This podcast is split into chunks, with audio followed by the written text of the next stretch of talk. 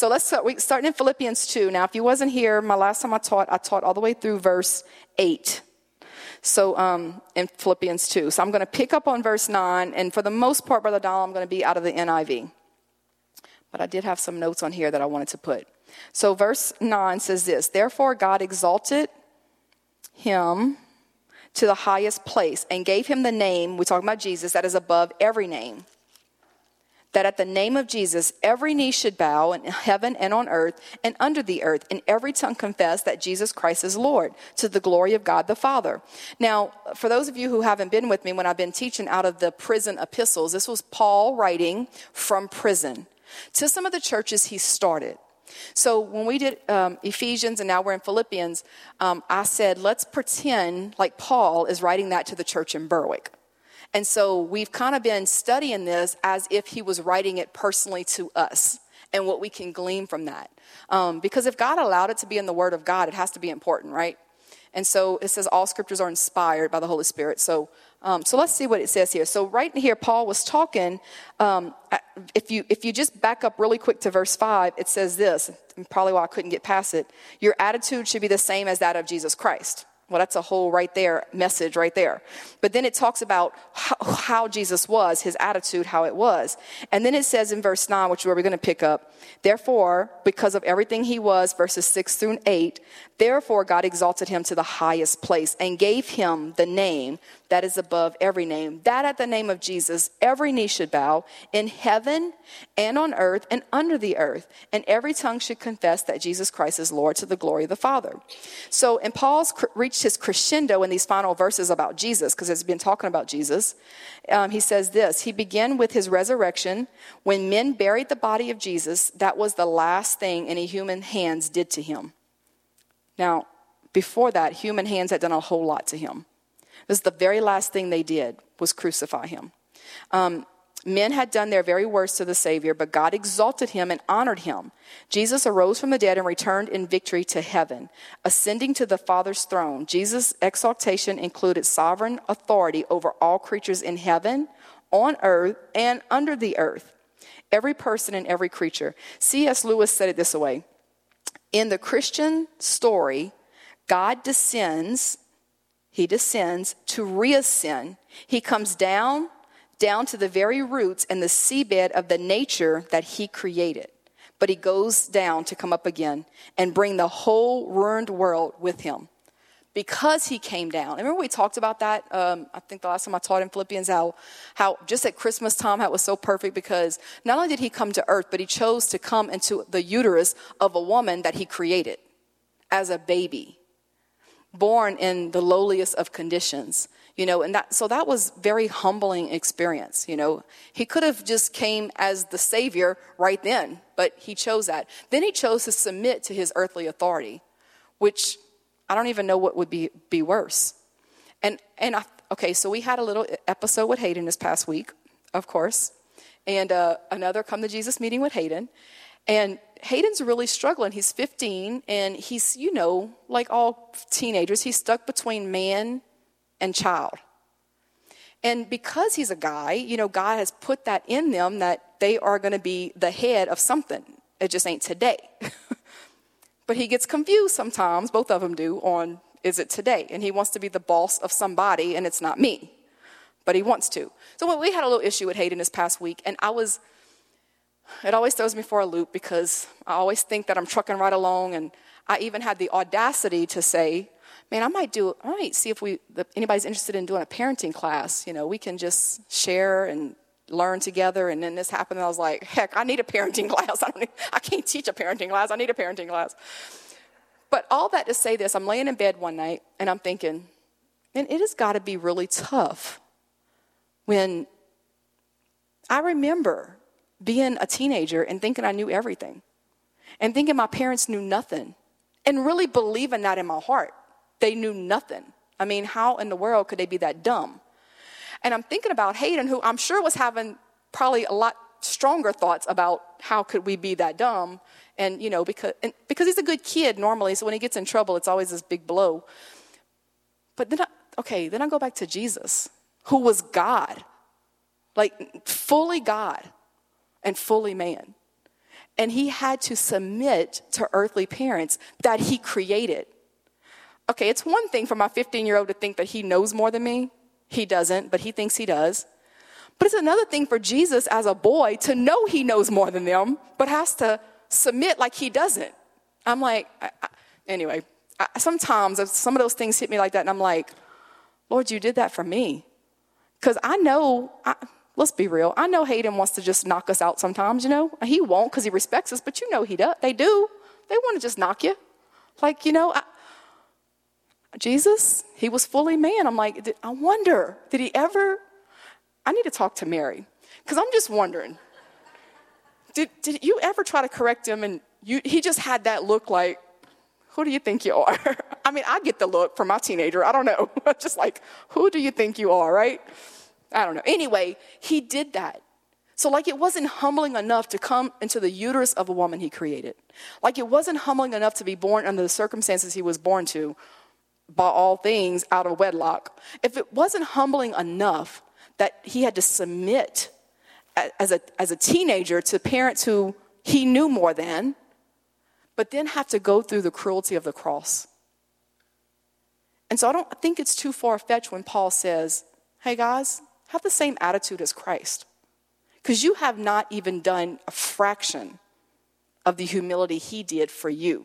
You know, and I think if we could ever get that, sometimes, man, I, I, I start thinking about what Jesus did, and all of a sudden, I'm, I'm humbled once again that he loves me that much. So he after he's explaining all that, he says this, verse 12.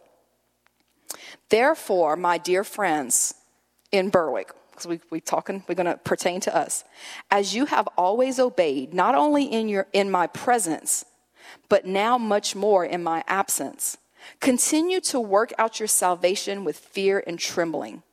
For it is God who works in you to will and to act according to his good purpose. Okay, let's stop right there. If you remember the church, if you were with me when I taught in, in Ephesians, the church of Ephesus wasn't quite doing things right. So they got a lot more correction from Paul. So Paul finally had this church who was doing things right. So he was saying, hey, not only are you obedient in my presence, but you were also when I wasn't around. Again, think about parenting. You know, it's one thing for my kids to, to obey me, but it's another thing for me not to be around and them still do what's right. That's when you have to appeal to their heart. And somewhere, Paul appealed to the church of uh, Philippi to their heart. And so, but here, here's what, but then he goes on to say this. He says, continue to work out your salvation with fear and trembling. Now, today when I was studying that, I was like, what does that really mean? Because we are really quick to quote that kind of stuff, right?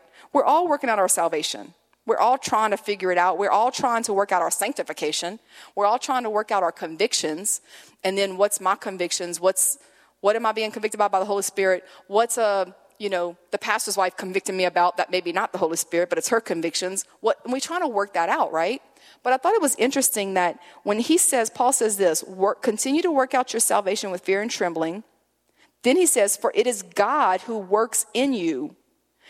The, the two words there that are uh, works, we work out our salvation, God works in us, are actually the same word in our English language, but was not the same word in the Greek. Sometimes we have to go back to the context, okay? So I, I actually screenshot it today, so let me, um, let me get to it and read it to you. I thought it was just really interesting. Okay, the Greek, make sure this was the first one. Yes. The Greek word translated work in verse 12 and verse 12 is where it says, work out your salvation, means to continue a, a task. So we're going to continue the task, carry it out to completion. So let's read that like that. Therefore, my dear friends, as you have obeyed, not only in my presence, but now much more in my absence, continue to the task that I've called you to. Carry it out to completion. So you see that, how that goes? So that's the work. We're going to continue what we started. We're going to keep we're going to keep working at it, continue to complete it. We're going to keep working out this salvation thing, this sanctification thing, until it's completed, which will be when? When we get to heaven. That's right. So we're going to keep working, and we don't, we don't arrive here on earth because there will always be somebody else driving stupid on the street, right? And then we are tested once again. or whatever. Or you have teenagers and then it's tested once again, and then sometimes I don't even act like a Christian. Okay. Is it just me? okay. Anybody else living with teenagers? All right. Okay, so listen to this. Now, okay, carry it out into completion. Oh, wait, did I read the. In verse 13, it says this the Greek word translated work in verse 13 is one that means provides the ability and means or the energy. So let's look at verse 13. For it is God who provides the ability and means and the energy to will and act according to his good purpose. Now, I don't know about you, but how many is glad that God provide in ourself, we are not able to work out this salvation to completion, right? I mean, unless you're better than me, I, I am not able to do this. So God gives us the energy. How many would like some of that? the energy and the ability to carry out the task until completion. Thank the Lord. So, what's Paul's saying to him? Like, listen, you need to finish this, but don't worry because it's God who gives you the ability to do it, to, to complete it. Okay. So, let me see. I thought that was one more thing I wanted. Y'all, that was good. It was good. Yeah, you got now. Okay. Now the light is dawning. The passage meaning is clear. When it comes to maintaining a healthy relationship with God, we do something, we do our part, and then God does his part. Okay, I want to suggest that these two verses together express the Christian life. Our relationship with God as unconditional good news. We are not puppets being micromanaged by God. We are responsible people in a personal relationship with a personal God. But on the other hand, we are weak, and God gives us everything we need to maintain a healthy relationship with Him. So let's look at those verses again.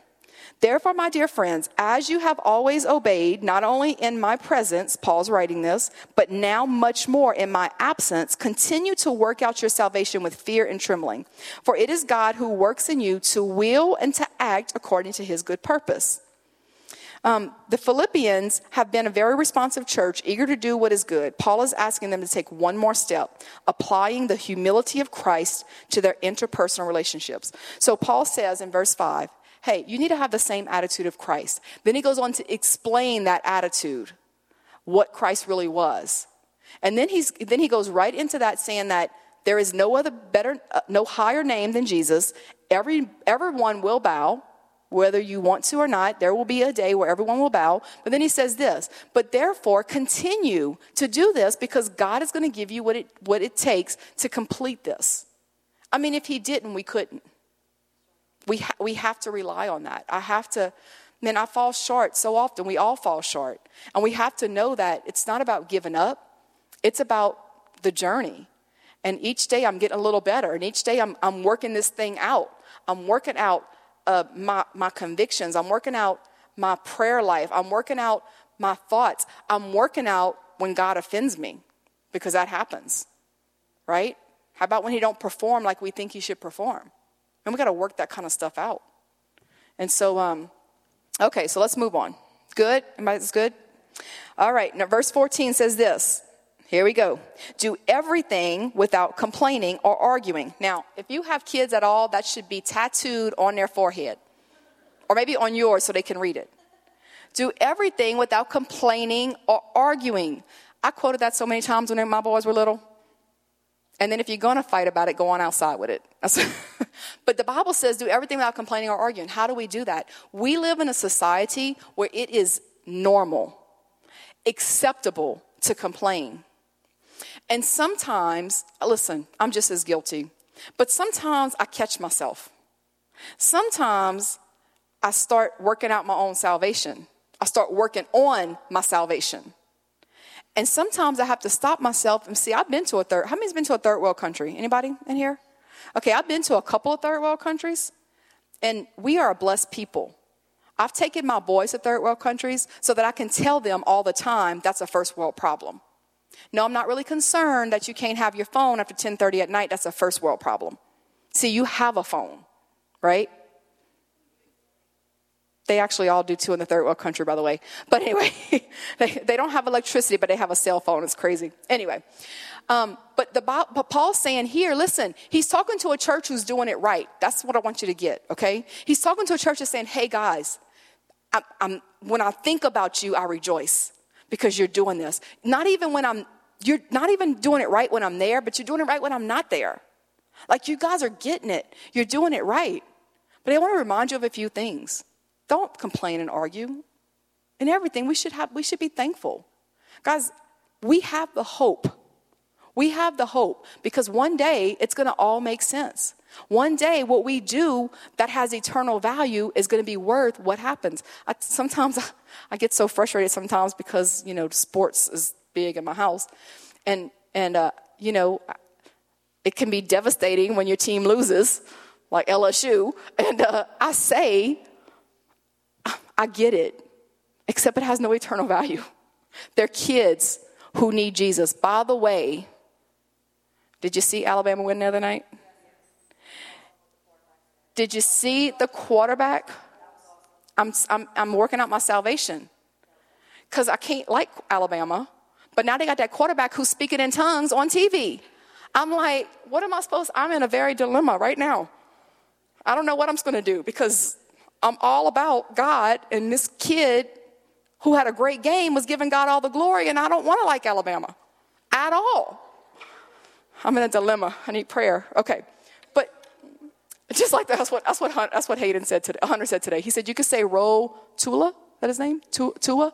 I said, I, I don't even know if I could say that. I don't even know. But I love that. You know what I love about that? That's off the subject. That my boys have somebody to look up to. I love that. Eternal value. What's eternal? That kid right there, if he can keep it straight, work out his salvation, will have lots of eternal value because what he's doing publicly. But you know what, guys? It doesn't matter if we're on TV winning a what they won national championship. It doesn't matter. You know, because God sees that just like He sees what happens in my car. Just like he sees what happens in my house. Just like he sees me losing my mind on my kids. Like he sees all of that. He's God, he's everywhere. And so we want to make sure that we're working that out. And we want to make sure that we want to do everything without complaining and arguing. Verse 15, so that you may become blameless and pure, children of God without fault in a crooked and depraved generation, in which you shine like stars in the universe as you hold out the word of God. My Bible, I have a little thing down here that says, where it says out, it says onto. So I, I just scratched that out and I put, as you hold onto the word of life, in order that I may boast on the day of Christ. I'm going to get to that in a minute. So let me go, let me back up. 14, do everything without complaining or arguing so that you may become blameless and pure. I don't know about you, but I never really associated pure with not arguing but do everything without complaining or arguing so that you will be blameless and pure. Now, this is the way my mind works. So, does that mean if I complain and argue, then I put myself in a position where I can get blamed and not be pure? Because, you know, I was listening to a podcast today, and, and the guy said this. He said, We create our culture, we create our atmosphere, which you've heard me say that plenty of times. We speak and we prophesy our future. So, what are we speaking? Are we speaking life or are we speaking a whole bunch of I can'ts, right? We, we prophesy our future. Well, he was saying this we create a culture. And, he, and I thought I was, I studied this already and I was just getting dressed and I put on a podcast. And he said, and I thought, oh, this goes with that scripture because this is what he said. He said, You ever noticed how the very thing you're complaining about, without even knowing it, you um, attract people that kind of complain about the same thing? And I thought, that's true. Because if I'm upset with somebody, I'm not going to go to the person who I know is not upset with them or who won't be upset with them because misery loves company. So I'm going to attract people that can shasha how I feel, right? So then we begin to create this culture of disunity, of complaining, of, you know, and it's funny because what I have control over is my home. That's my authority area. Well, actually, this church too, because God's put us here, but I have control of my home area. I have authority there. So I can choose what I allow to come into my house. So Satan's not allowed there.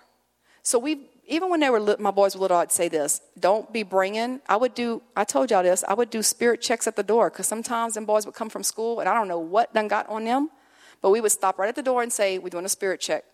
We're going right. You ain't bringing that in my house." That's why I tell you're gonna pay your tithes because there's no curse coming over my house. See, this is what I, this is my authority. This is the part that God's given me dominion over, right? My home. And so I have to be careful because attitudes are contagious. So if I start complaining, if I start being negative, if I start um, arguing, then all of a sudden people start complaining. Then before I know it, I have a whole culture of complainers. Let's go the opposite way. If I speak faith, if I'm joyful, if I'm excited, then I create a culture of people that have faith. Hasn't that been true since we've been here? Have your, has your faith been built because of my faith? I, feel that way because I've created a culture. Well, okay, so wherever God has placed you, in your home, I'm sorry, I didn't know this was still on. In your home, at work, wherever God's placed you, create the culture. And let it start with I'm not going to complain. I'm not going to argue. I'm going to choose to obey the word of God and in all things rejoice. And if I don't want to rejoice, I'm going to keep my mouth shut. There's, that's not even the word of God, but that's good. If I can't rejoice, I'm just going to be quiet. Because I'm not going to create a culture of what I don't want around me. Okay? So when he says that, right? So anyway, that was on the podcast today, and I thought, man, that's so true because sometimes I wonder, guys, I'm going to tell you, as pastors, I can always tell what people are talking about us at home. One way, just so you all know. One way. How your kids respond to us. Because if you're creating a culture at home where you are loving and honoring the pastor, their teacher, the cops, whoever, kids, kids can't fake it. They don't even know how to do that yet. So they will, because of the culture you create in your home, they will carry that culture out. So if you have a culture of respect, then they're going to have a culture of respect. If you have a culture of complaining, they'll have a culture of complaining, and you may can fake it, but they can't. We were at the, I was at the open house. I know I got, we go, I was at open house Monday night, and we had a baseball meeting after, and only in Berwick that you could say this, but if the parent wasn't at the baseball meeting, you couldn't play. I was like, what if you're like, are great? Nope, your parent's not there, you can't play. That's why I wasn't at prayer, because I had to be there because Hunter was getting colic because I was, I was with Mr. Harry at the doctor. So anyway, so I get there and, and the coach, the baseball coach is going over all these rules. And he says this during the meeting. He says, hey guys, I'm going to do things this season that you're going to think I'm the biggest idiot you've ever seen. He said, and I'm okay with that. And if you need to tell another parent that, that's fine. But what you cannot do is tell that kid that. Because if the kid brings that disrespect back to me, he can't play for me and that's on you. And I thought, that's pretty good. What he's saying is, don't argue and complain. If he said, if you don't like something and you think I did something that's dumb, come talk to me. Which, according to Matthew 18, is what we should do as Christians. Now, he was talking to probably a whole bunch of that wasn't Christians. But you know what? It's the same principle anywhere we go. We have to create a culture of honor, of respect, of faith. So you, so if you are if you find yourself, here's, what going, here's your homework this week. I want you to take an inventory of the people that you surround yourself with and say, are the people in my life that are in my life on a daily basis, are they positive? Are they negative? Are they faith filled? Are they rejoicing? Are they complaining? And then do a little self check on yourself. Well, what culture am I creating? I'm going to end right here. Paul says this. He says, Verse 15, well, let me verse 14 again. Do everything without complaining or arguing, so that you may become blameless and pure, children of God without fault in a crooked and depraved generation. My goodness, if that was way back then, I wonder what he's thinking now. Okay? In which, in this depraved and crooked generation, in which you shine like stars in the universe as you hold on to the word of life, in order that I may boast on the day of Christ, that I did not run or labor for nothing, but even if I'm being poured out like a drink offering on the sacrifice and service coming from your faith, I am glad and rejoice with all of you. So you too should be glad and rejoice with me. What Paul was saying there is that, listen, he said, listen, one day when I get to heaven, let it be worth it that I poured into your life. Do this thing right be the stars. See, see what happens with the stars is they shine in darkness. It's a black sky and they shine. He's saying, in this wicked and depraved generation, in the darkness of the world, be the stars that shine bright. Be different, guys. We are different. Be different. So Paul says, one day it will all be worth it, everything we did, right? Okay, I'm going to end right there and pray. Lord, I thank you God, that you always call us to be more than we think we could be. And God, what you're calling us to do is to be pure and blameless. God, to not argue with each other, to not complain. It doesn't have to be my way or this way, God. It, God, help me to create a culture of honor and respect. Help me to create a culture, God, of rejoicing and faith, God. Help me, God, to be different. Help me to shine like the stars. God, I ask that for each and every per, every person here. God, that you would help them, God. God, that you would put something, a seed in them tonight. God, that will grow to be great. God, that they would be part of you, God, part of your humility, God, part of your greatness, Lord. I just thank you right now, God, for your word that's alive and active. I thank you that we can believe your word, God, and God, that we can be better, God, than what we think we can be because you are in us. God, I thank you for um, favor over this house. God, so, so, so, so much going to thank you for that. In Jesus' name we pray. Amen.